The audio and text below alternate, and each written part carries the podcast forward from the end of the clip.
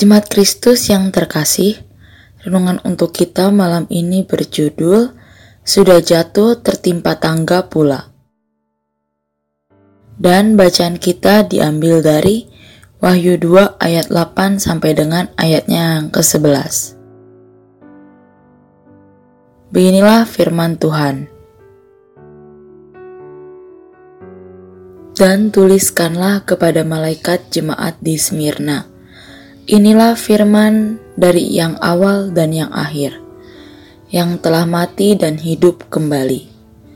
Aku tahu kesusahanmu dan kemiskinanmu, namun engkau kaya dan fitnah mereka yang menyebut dirinya orang Yahudi. Tetapi yang sebenarnya tidak demikian. Sebaliknya, mereka adalah jemaah iblis. Jangan takut terhadap apa yang harus engkau derita Sesungguhnya, iblis akan melemparkan beberapa orang dari antaramu ke dalam penjara, supaya kamu dicobai dan kamu akan beroleh kesusahan selama sepuluh hari.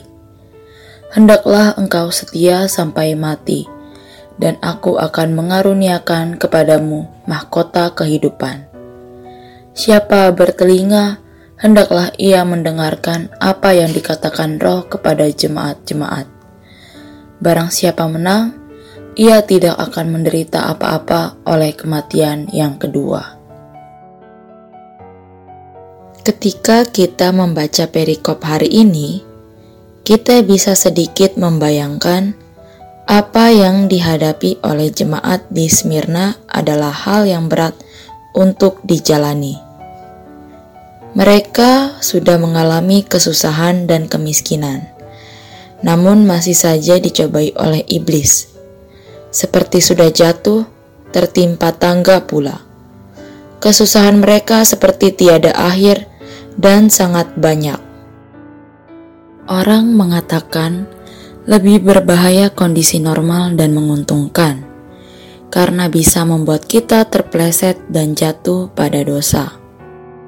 Namun, kalau kita membaca perikop ini, Pergumulan juga menjadi hal yang berbahaya, karena saat orang sudah putus asa, maka akan sangat mungkin ia memilih jalan yang salah hanya untuk menyelamatkan hidupnya.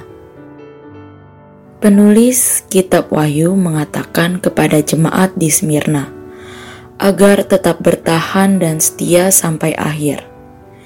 Ada sebuah janji Allah yang akan mereka terima ketika memegang kesetiaan tersebut, yaitu mahkota kehidupan. Lalu, bagaimana dengan kita?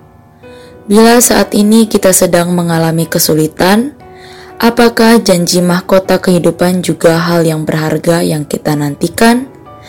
Atau kita justru hanya fokus untuk lepas dari kesulitan yang kita hadapi sekarang dan tak peduli dengan janji Allah bisa jadi kita sedang dalam kondisi seperti itu. Kita menjadi pribadi yang pragmatis karena menginginkan hasil dan solusi yang cepat, tanpa mau berproses dan berjuang dalam segala hal yang terjadi.